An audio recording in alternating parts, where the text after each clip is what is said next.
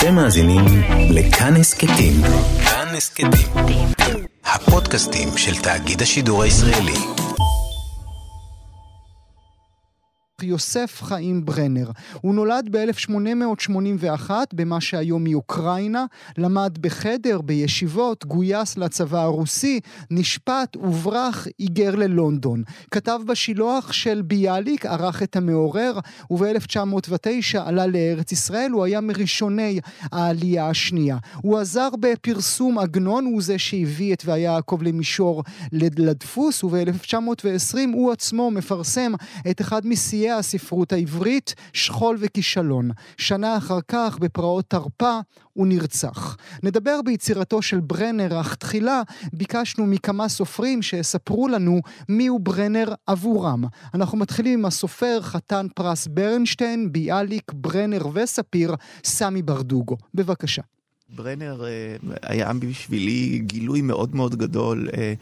אה, מן הרגע שקראתי אותו, אה, בהתחלה לא יכולתי להכיל אותו, ואז ככל שהעמקתי לעוד טקסטים, אני, אני פשוט נדהמתי מהתעוזה שיש שם, מהחדשנות הלשונית ש, שמתרחשת שם, מהפתעות. אני, אצל ברנר, הפואטיקה, בעיקר התחבירית, אין לוגיקה שמדריכה אותנו בתנועה הלשונית שלו, וזה דבר שהיה לי כל כך אה, מרענן ומפתיע, בעיקר אם אני גם אה, מדבר על, על ברנר בהקשר ההיסטורי שלו. כלומר, אנחנו מדברים על תחילתה של הספרות העברית המודרנית החדשה, והנה כותב שלא נענה לכללים. ויש בו איזושהי עוצמה מאוד גדולה, וכעס מאוד גדול, ותאווה, ובעירה, ו- ותנועות שאותי נורא נורא משכו, והן עדיין מושכות ומסקרנות. גם אני מרגיש בכתיבה שלו שהוא ממש כאילו משתמש בספרות או בכתיבה כמוצא אחרון.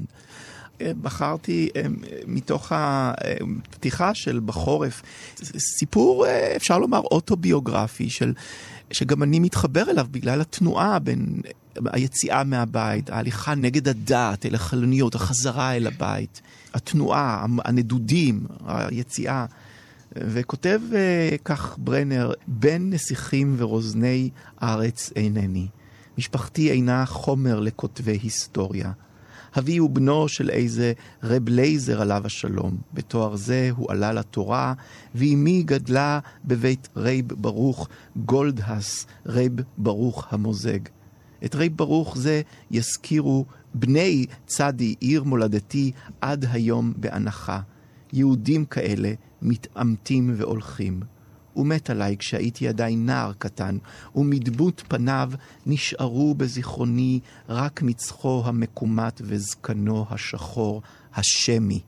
ובנוגע לעובדות ומעשים, עולה לפרקים על זיכרוני, וגם זה מקוטר ומטושטש, מתוך עד ערפל, סדר כניסתי לחדר בשנת ארבע ומחצה לימי חיי, שהייתה על ידי רב ברוך זה שאמר, ילך לו ירמיק לשחק בחדרו של ישראל מלמד דרדקי, יהודי אני צריך לפרנסה.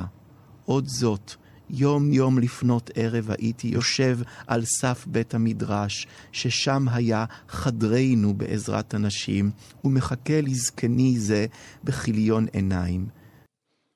מחכה בכיליון עיניים, ברדוגו קורא ברנר, כמה זה יפה. נדבר עכשיו על חשיבותה העקרונית של הספרות של ברנר. אנחנו נטעה גם על דמותו האיקונית כסופר לאומי. אה, נשוחח עכשיו עם הדוקטור דינה ברדיצ'בסקי, חוקרת ספרות, החוג לספרות באוניברסיטת תל אביב. בוקר טוב לך, תודה שאת איתנו הבוקר. בוקר טוב. כמה יפה ברדוגו קרא את ברנר. למה מהדברים שברדוגו נכון. אמר את מתחברת? לזה שברנר לא נענה לכללים? הכעס של ברנר? התאווה של ברנר? אה, ראשית אהבתי ו- ו- ושמחתי להקשיב לתיאור דווקא של, ה- של היחס של ברנר לשפה. לא רק חדשן עם איזה הצהרות גדולות או נושא דגל, אלא רגישות מסוימת של התחביר, של, ה- של המוזיקה, של הלשון העברית, ש, שהפכה את, ה, את הדיבור שלו לצורה חדשה של התבטאות, של מסירת הלך הרוח והלך הנפש בשפה העברית. ו, וזה דבר שלחלוטין אה, אי אפשר לומר שהוא התפספס, אבל דווקא באירועים כמו הנצחת, הנצחתו של, של ברנר מאה שנה, שנה להירצחו, אלה דברים ש... שקשה לדבר עליהם, כלומר יש איזה גובה הלהבות עולה ויש איזה, ויש איזה טון הצהרתי גדול ומדברים הרבה פעמים על ברנר כקדוש לאומי, כצדיק, כמוסד שול למען עמו וכולי. ו... והאיכויות הבאמת חד פעמיות של הכתיבה שלו. כמו, כמו שברדוגו אמר באמת, הפו, כן. הפואטיקה התחבירית. אבל את קצת מקלקלת נכון. לי, הדוקטור ברדיצ'בסקי, כי גם אני באתי בטוח. לשאול אותך בפומפוזיות גדולה על דמותו האיקונית של ברנר, שזה מביא אותי לשאלה איך מצד אחד אפשר להיות איקוני, מצד שני שרבים לא יכירו אותך בכלל. תראה, מה שעשה אותו איקוני זה בעיקר הרצח לדעתי, כלומר, אוקיי, הוא לא אוקיי, היה זה הרומנטיקה. ולא כתב כתיבה, נכון, הרצח יצר, הרצח יצר דמות חדשה של ברנר. אני מודה שאני, עכשיו שאני שומעת הרבה זיכרונות ותיאורים של ברנר, זה אי אפשר לומר שזה סילוף, כלומר, דברים שנכתבו עליו בדיעבד, איך הוא הלך ועבד בכבישים וכולי. כי זה חלק מתרבות מסוימת של, של עלילות קדושים. בכל תרבות שיש בה גם ללאומיות יש, יש איזו עלילה דתית, ויש לה את הקדושים שלה, ויש לה את אירועי הקורבן שלה. ורצח ברנר היה מין אירוע כאילו שבנה קהילה, שיצר תחושת שייכות סביב אירוע גדול וטראומטי של קורבן, וסביב זה באמת צמחה ותפחה דמותו האיקונית כנביא וקדוש לאומי, אבל... אה, אבל, אבל היו רבים שטיפחו את זה, נכון? אני רק אסיים את המשפט. אה, אני לא מזהה קשר לכתיבה של ברנר. הדמות ברנר, כפי שהוא נצחה בתרבות הציונית, לא, היא לא דמות ברנר המדבר ביצירה שלו. היצירה שלו נושאת איזה הלך רוח אחר. למי היה חשוב כן. לטפח את uh, מוסד הקדוש הלאומי? לתנועה הציונית בכלל, בפרט לתנועת העבודה. ברל כצנלסון, שהיה קרוב לברנר, ממש הוא הספיד אותו קרוב לרצח, והוא דיבר על זה שהוא נשא את חוליינו למעננו, כלומר הוא תיאר אותו כישו המודרני, כן? והוא הוא, הוא היה בן, לא יחיד, אבל, אבל בן לדור וקבוצה של אנשים אה, שדיברו עליו כסופר של תנועת הפועלים, כן? כסופר לאומי של תנועת הפועלים. עכשיו פה זה דבר שנורא חשוב לדעתי לעשות, ליצור בו הבחנה. ברנר האיש היה אדם, גם אדם פוליטי, והוא היה אדם שמעורב בפרויקטים ומפעלים של תנועת הפועלים, והוא mm-hmm. תמך בדרך הוצאות ספרים, אבל ברנר הסופר לא הכיר את המושג הזה סופר של. סופר הוא לא של תנועת הפועלים, ולא של תנועה לאומית, ולא של, ולא של איזו משימה לאומית, או דרך, או דרך קולקטיבית. סופר אה, לא נותן כל הדברים האלה. סופר נותן כל, לצורת הקיום של האדם, של אין בה לא תשובות ולא פסיקה אחרונה לגבי המשמעות של החיים והמשמעות של הדרך ההיסטורית. כלומר, כסופר אה, הוא ביטא את, ה, את, ה, את חוויית התהייה הקיומית של האדם שניצב, אה, גם ב, ב, ב, בשיחה לקראת, אני פותחת סוגריים לרגע, אבל אני אגיד את זה בקצרה, בשיחה לקראת הרעיון הזה, שוחחתי עם התחקירנית אה, על השמות המעניינים שהוא נתן ליציר, ליצירות שלו מתקופת העלייה, בין מים למים, מכאן ומכאן, מן המיצר, כלומר, צריך לחשוב על מצבי הביניים. הסופר כותב מתוך איזו הוויה שהיא מצב ביניים, בין מים למים, לא על חוף הארץ המובטחת, בין מים למים. זה, זה ברנר, כלומר, לתאר את הקיום של האדם כשה, כש, כשהסירה עדיין לא עגנה אל החוף, כן? אה, לא אבל, אבל, אבל, אבל מעניין, מעניין התהליך ההיסטורי שאנחנו, ש, שעברנו עם uh, ברנר. אם, הסו, אם הר, אני, אני אנסה רגע לנסח את זה כמשוואה מתמטית. אם הרצח של הסופר ברנר יצרה קנוניזציה, אז אותה קנוניזציה היא זו שעומדת כחומה אה, מול אה, ברנר הסופר. נכון, נכון, אני מסכימה מאוד. כן, אני חושבת ש... אה, לברנר האיקונה, הרצח, הרצח עשה יחסי ציבור, אם לומר את זה בצורה מעט פרובוקטיבית.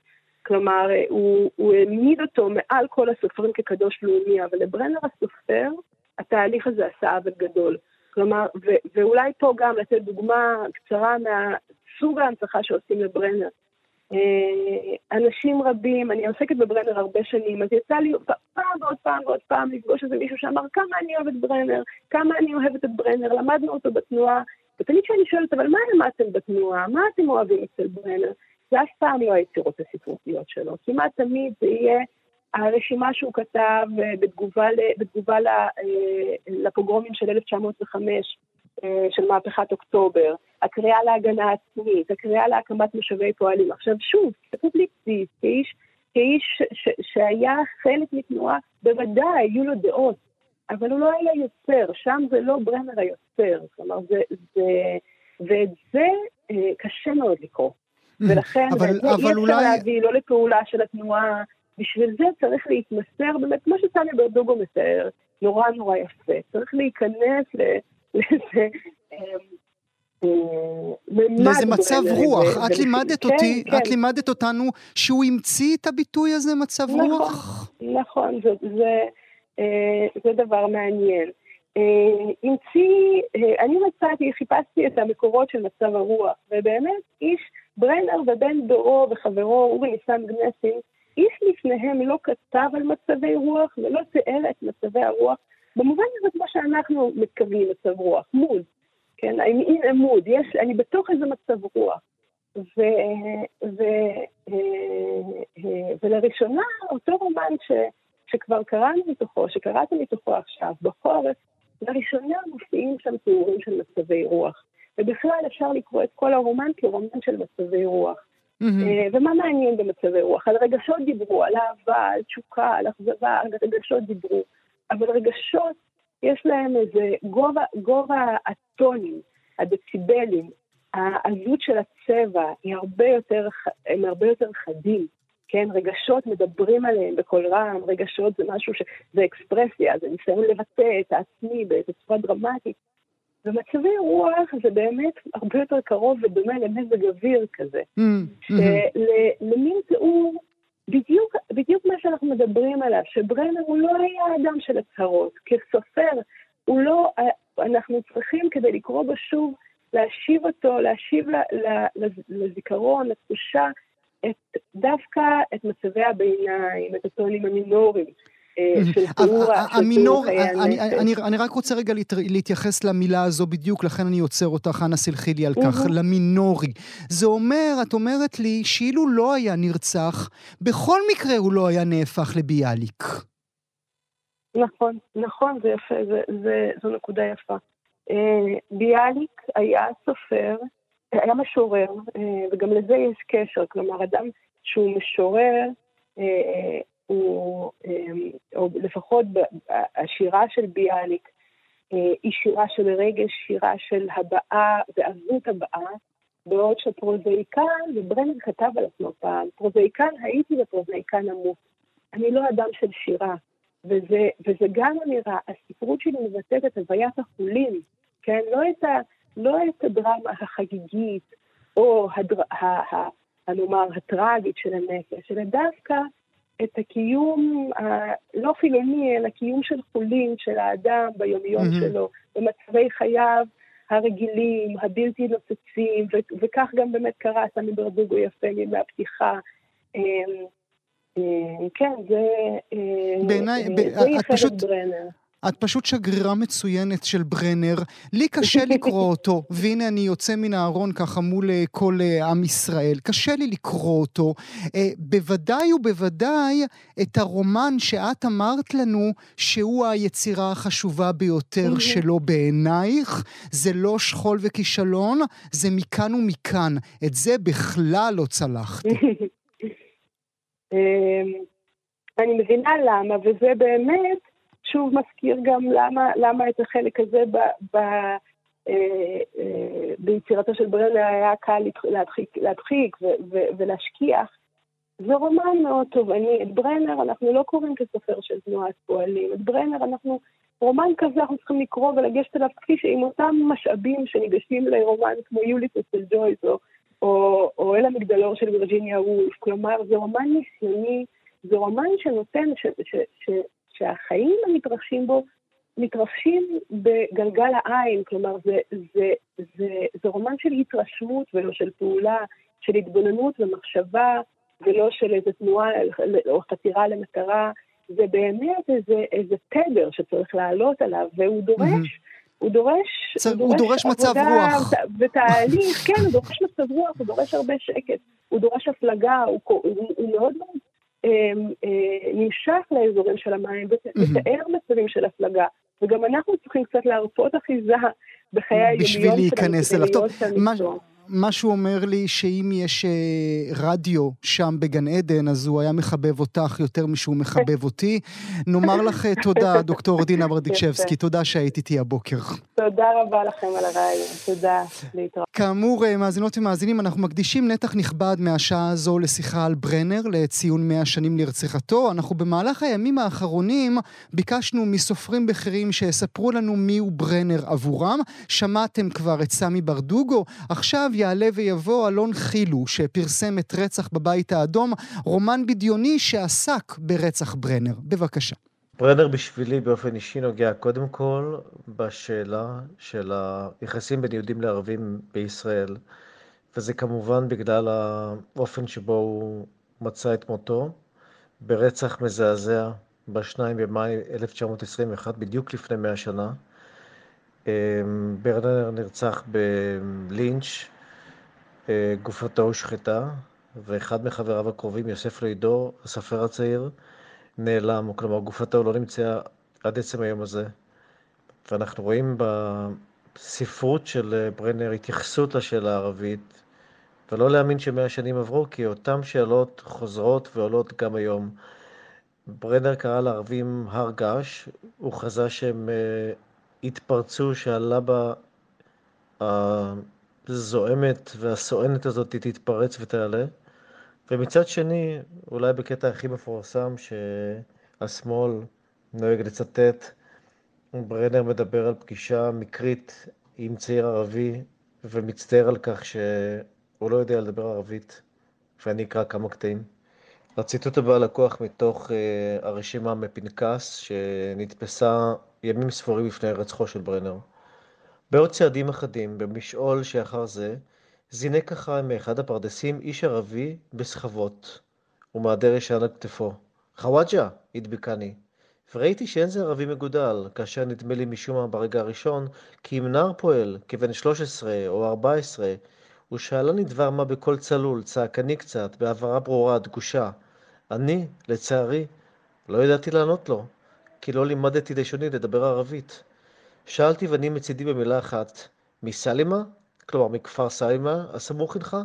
וענני, לא, מן הון, מכאן, מן הביארה, מהפרדס, והוסיף לדבר ולספר. אותה שעה לימדתי חובה לעצמי, חובה קשה, על שלא לימדתי לשוני לדבר ערבית. אילו ניתן פה, יתום עובד, אח צעיר, נכונה היא השארת המלומדים או לא, קרוב אתה לי לדם או לא, אך אחריותך הן עליי מוטלת היא. אתם על גם כן תרבות, מגזין התרבות של ישראל כאן אצלנו ברשת כאן תרבות. אנחנו מציינים בשעה זו 100 שנים לרציחתו של ברנר. בעוד רגע תהיה איתנו המשוררת בקול סרלואי. אבל עכשיו עניין אותנו לשאול כיצד הסופרים ואנשי הרוח הערבים, בני הארץ הזו, איך הם קוראים את ברנר, באיזה קושי, אולי גם באיזו הערכה. נמצא איתנו עכשיו המתרגם, העורך ובעיקר המשורר אלתאי ברנאים, חברנו, שלום לך, תודה שאתה איתנו הבוקר. שלום וברכה גואל, בוקר טוב, סבח אל-חיר. סבח אל-חיר גם לך. אמור לי, ברנר הוא חלק מהיומיום שלך? הוא חלק מהקריאה שלך? או הוא מהסופרים שאתה אומר לו, אני מעדיף להשאיר אותו עבורכם, הציונים היהודים? דווקא את ברנר שנחשפתי אליו אה, בהיותי סטודנט אה, באוניברסיטת תל אביב לספרות השוואתית, אה, אהבתי בתור סופר והערכתי את מכלול העשייה שלו. ויש לי, ומשם אה, נברתי קצת בכתבים שלו, בין אם זה ספרות יפה או בין אם זה מסות. ואהבתי את עצם היותו איש, איש אשכולות. איש אשכולות, אולי גם תחושת הגלות? הגלות אה, אצלו מובהקת בצורה, והזרות והניכור הם מוטיבים אה, מרכזיים ועיקריים אה, מהיצירה שלו. לא, לדעתי בכל היצירות, בין אם זה בשכול וכישלון, בחורף או מן המצר, מכאן או מכאן, לא משנה באיזה יצירה, כל הגיבורים שלו נמצאים על הציר הזה. ציר הניכור, ציר, הגלותיות, ואהבתי אצל ברנר את עצם האכזבה וניפוץ החלום והתנפצות החלום ועיסוקו בו ביצירה אחרי שעלה לארץ. כי הרי הוא השתוקק לעלות ארצה, ואחרי שעלה הוא מתח ביקורת והחלום שלו נגוז. אז הוא ו... בעצם אה, גולה, גולה, אה, כי הוא היה בעצם אה, גואל, מדובר בסופר אקזיסטנציאליסט. וכשאתה קורא את הדברים שלו, אתה עושה אצלך בראש השוואה בין הגלות היהודית עליה הוא מדבר לגלות הפלסטינית שאותה אתה חווה? אה, מאוד, מאוד, ואני תמיד עושה, אה, וגם אני אוהב אה, בתור קורא, עכשיו אני מדבר איתך, וגם כסופר, את הספרות השטטל היהודית, בין אם זה שלום עליכם או ברנר, כי היא, כי אין מה לעשות, יש קווי השקה ודמיון והצטלבות עם ה... אני אקרא לזה, אכנה את זה, השטטל הפלסטיני, הגלויות הפלסטיניות ברחבי העולם. כי זה, אה, אה, אה, זה מוטיבים כלל אנושיים, לא משנה אם זה יהודי, ערבי, מוסלמי, נוצרי, זה אותן מוטיבים, אותן יצורים, אותן בעייתיות של המקום והזמן והזהות, הייתי אומר. ספר לנו על הסיפור הראשון של ברנר, על פת לחם. פת לחם זה סיפור אה, שאני מאוד אוהב, כי הוא סיפור קודם כל אה, אה, כמו מכלול היצירה של, של ברנר, עם רוח אירופאית. הרי הוא מושפע בצורה מובהקת מדויסטיובסקי וגם מאחרים. פת לחם מדובר על, עם, זה סיפור קצר שלו, על רב שחי בעיירה, והוא אה, נקלע למצב שנהיה אה, עני, והוא צריך להביא לחם לבית שלו, לאשתו ולביתו. והתיאורים שם של העוני המחפיר שהם חווים, והוא נזקק בתור איש, ומדובר ברב עם ערכים ומוסר מאוד גבוה. אה, כמו כל הגיבורים של ברנר. אה, והוא נאלץ אה, לגנוב חצי כיכר לחם, חצי פת לחם מבית המדרש, מהקלויז, שבו הוא מתפלל.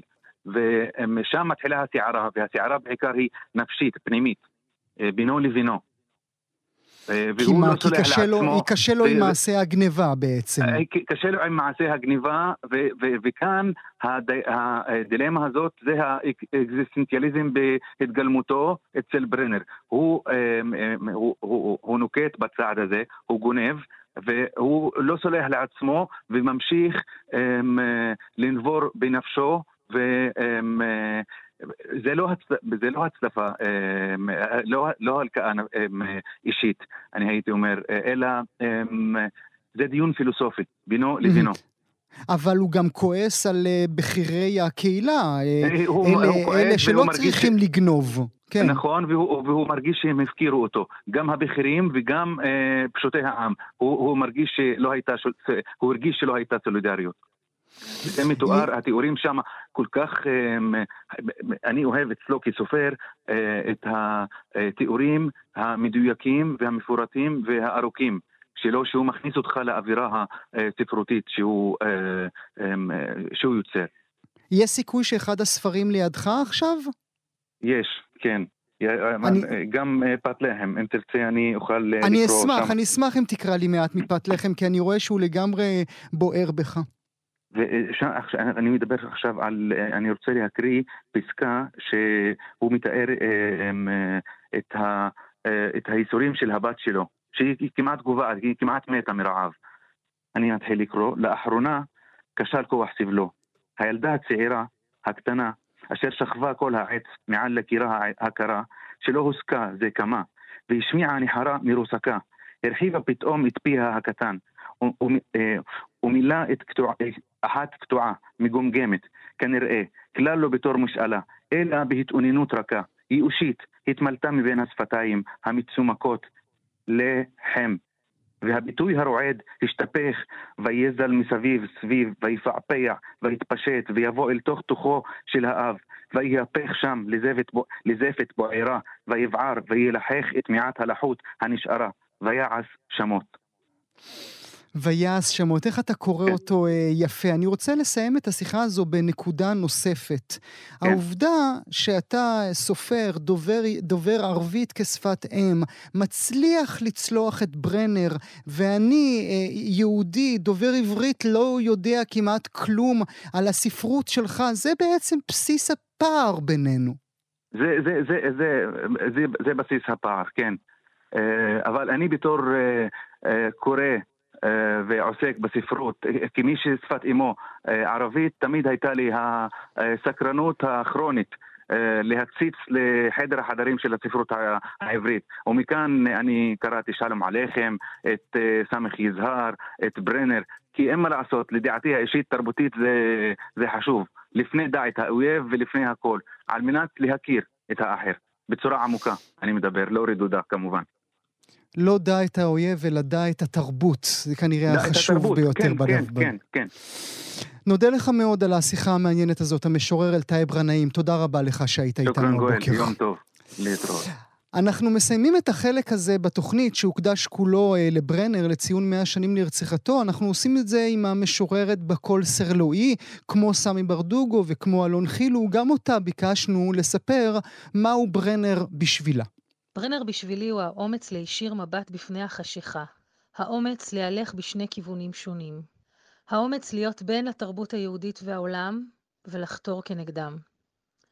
ברנר הולך נגד הזרם ומגיע אל המקורות.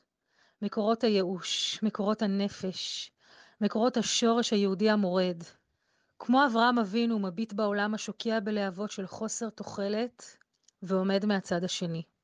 הוא תובע לעצמו את זכות הצעקה, אותה צעקה מגרון חרוך הנשמעת עד ימינו אנו. איזו השראה מפיו של סופר שהאמין שאיש לא יקרא אותו.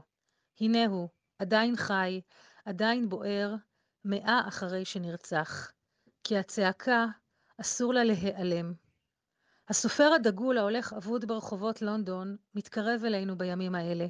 בימים של ייאוש והתפוררות מוסרית, עומד ברנר ואומר לנו להישיר מבט אל הערפל ולפסוע לתוכו. לא לשקוע במה שהתקופה מציעה לנו, אלא להתעורר. להיות כאברהם אבינו שעמד מול הזרם והציע תביעה מוסרית חדשה, ששיאה התקדשות, התרוממות מוסרית בגוף ובנפש. אני אקרא את הדברים המפורסמים שכתב בסוף חוברת ו' של המעורר. כי כה יאמר המעורר, ראה בן הגלות, הנה לדפוק בדלתי לבך הכואב באתי כיום הזה. כיום הזה, יום אשר לא היה עוד כמוהו לרוע מיום אשר הלכנו בגולה. יום של פחדים בלתי נפסקים ואי אמון בחיים לשארית הנמצאה. יום שכולו כזבח ארוך דומה. כיום הזה, אשר אי הדעת מולכת בכיפה, ודברי תורה נתמעטו, וכעברים נגשש באפלה, והספקנות אוכלת לב הנפש, והמרה השחורה משתפכת בכל, והעצבות מתרבה, והעמודים נופלים, והאמונה בשמיים שבארץ מתמוטטת. ונדדו היחידים הבודדים, הנזירים, לבקש את האלוהים, ולא ימצאו. כיום הזה הנני בא אליך, אך נדכה. ולא להתיימר לפניך בדרכי הסלולה, לא להתנפח בדוגמטים שלי הקבועים, לא לצוותך, זו המסילה האחת והיחידה, לך בה ותמצא מרגיעה. כי לא מרגיעה תדע איתי, אחי, אף לא שלווה ולא הנאה.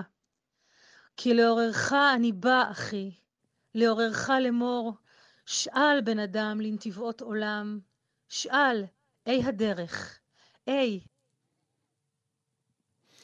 איי הדרך, איי.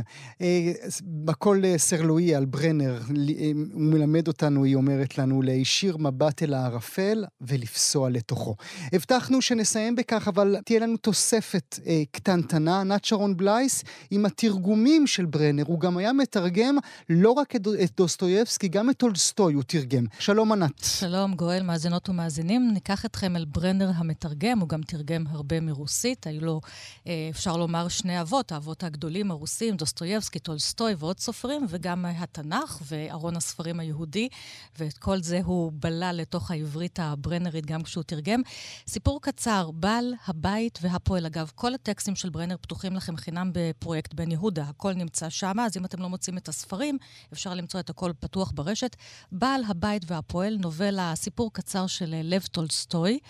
אה, כאמור, גם בשם שלו אתה כבר יכול לראות אה, שוב את הסוציאליזם של ברנר, מה שמאוד מאוד, הדברים שהיו מאוד מאוד חשובים לו, היחסים אל אנשים בזמן שאתה רוצה להגשים את החזון שלך, אבל מה קורה לבני האדם.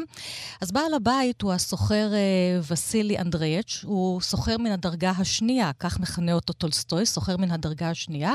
הפועל שלו הוא ניקיטה, ווסילי שומע שיש איזה יער שמבקשים אה, למכור, והוא נחפז לקנות את היער מהר מהר, כי כרגע הוא זול, ולפני שהמתחרים שלו ישמעו על זה ואז יעלו את המחירים. בחוץ קור, שלג רוסי, הוא רותם את הסוס והעגלה, כלומר ניקיטה רותם, והם יוצאים לדרך, ועוד אומרים לו, אולי תשמע, אולי תחכה יום, יומיים, השלג קצת אה, יימס. לא, עכשיו, עכשיו, כי היער יעלה ביוקר מחר. והוא כל הדרך מדמיין את הכסף ואת הרווחים, אה, והם פשוט יוצאים, הוא שם נפשו בכפו, וגם את נפשו של ניקיטה בכפו, והם יוצאים לדרך. עכשיו תראה, אין Waze, כן? זה רוסיה של המאה ה-19, אין Waze. יש לך תלולית שלג, ובאותו רגע אתה הולך לאיבוד. וזה גם כן חלק מהמשמעות של הסיפור של טולסטוי. הם חושבים שהם מגיעים למקום אחד, והם בעצם כל הזמן מסתובבים וחוזרים לאותו מקום. ללכת לאיבוד שלהם הוא לחזור לאותו מקום. עכשיו, אותו מקום זה איזה כפר אחד. עכשיו, כל פעם מחדש אומרים לו שם הכפריים, הם נותנים להם תה חם, ניקיטה שותה כמה כוסות כדי להתחמם, אתה יודע, לאגור כמו גמל, תה בתוך הגוף. ת, תלונו פה, תחכו שוב שהשלג יימס, תצאו לדרך מחר. לא, לא, היער, היער, הכסף הגדול. שוב, רותמים את הסוס, נכנסים לעגלה, יוצאים לדרך. ובשלב מסוים אה, יש שם בורות, ובאמת הסוס כבר אה, קורע ונופל, והעגלה נופלת. אה, זה מתחיל להיות מאוד מאוד קשה, ואנשים שנופלים בשלג ומקבלים מכה ומתעלפים, אתה יודע גם מה עלול... לקרוא להם. אני לא אה, רוצה לגלות מה קורה בסוף mm-hmm. הסיפור. התרגום עומד, ענת? כן, כן. לכן אני, מכאן אני מגיעה לתרגום. אגב, גם יש מסע יפהפייה, ברח לי השם של איזה חוקרת תרגום, שהיא גם פתוחה באינטרנט, שבאמת נותנת אה, אחד לאחד את כל המראה מקומות ועבודת התרגום של ברנר בנובלה הזאת, היא בערך 80 עמודים. והנה אני נותנת דוגמה. וסילי אנדרייץ' שמח על שאותו אלמוני בא לקרוא לו. הנני, הוא עונה בשמחה. מאיפה ההינני הזה? אתה יודע, מי זה הנני? זה לא אומרים ברוסית הנני, זה אברהם אבינו אומר לאלוהים, שאלוהים אומר לו, איפה אתה קח את בנך יחידך, כן? אל הר המוריה לעלותו לעולה. אז אברהם אבינו אומר הנני, ואחר כך עוד כמה פעמים uh, המילה הזאת מוזכרת בתנ"ך. הנני הוא עונה בשמחה, והקריאה הזאת מאירה אותו, כי הוא חולם. והוא מקיץ, וסילי, אבל הוא מקיץ כבריאה אחרת, כלומר, הוא השתנה. גברייה אחרת לגמרי מזו שהיה בשוכבו. הוא רוצה לקום ואינו יכול, רוצה להניע בידו ואינו יכול, רוצה להניע בראשו וגם זה אינו יכול. והוא מתפלא, אבל כלל אינו מתעצב על זה. הוא מבין שזהו המוות, וכלל אינו מתעצב גם על זה. וזה ממשיך. זאת, זה, זה יחסית המשפטים העוד יותר פשוטים. יש פה mm-hmm. עברית יפהפייה של ברנר, מתחת, אם יש שכבות של שלג, מתחת לעברית של ברנר יש שכבה, ועוד שכבה של התנ"ך וארון הספרים היהודי, אבל זה ספר קריא. אני פשוט גמעתי אותו עכשיו בסוף השבוע, עוד הפעם, לקראת התוכנית הזאת. הפועל, בעל הבית והפועל, הנובלה של טולסטוי בעברית של ברנר, תמצאו את זה, רוצו, אתם קוראים את זה מקסים, בשעה קלה, זה מקסים, ממש מקסים. מקסים. וגם אה, באמת חשוב להזכיר את פועלו גם כ- כסופ... מתרגם. כמתרגם, כמובן. נכון. ענת שרון בלייס, תודה שהיית איתנו. תודה, ביי ביי. והנה, אתם אה, שומעות ושומעים אה, מאזינות ומאזינים. נודה לכל מי שעשו במלאכה, נודה לכל האורחות והאורחים שליוו איתנו את המשדר הזה, ובעיקר לכן ולכם, מאזינות ומאזינים. שוב תודה על שהייתם איתנו במסע נוסף של תרבות ואומנות.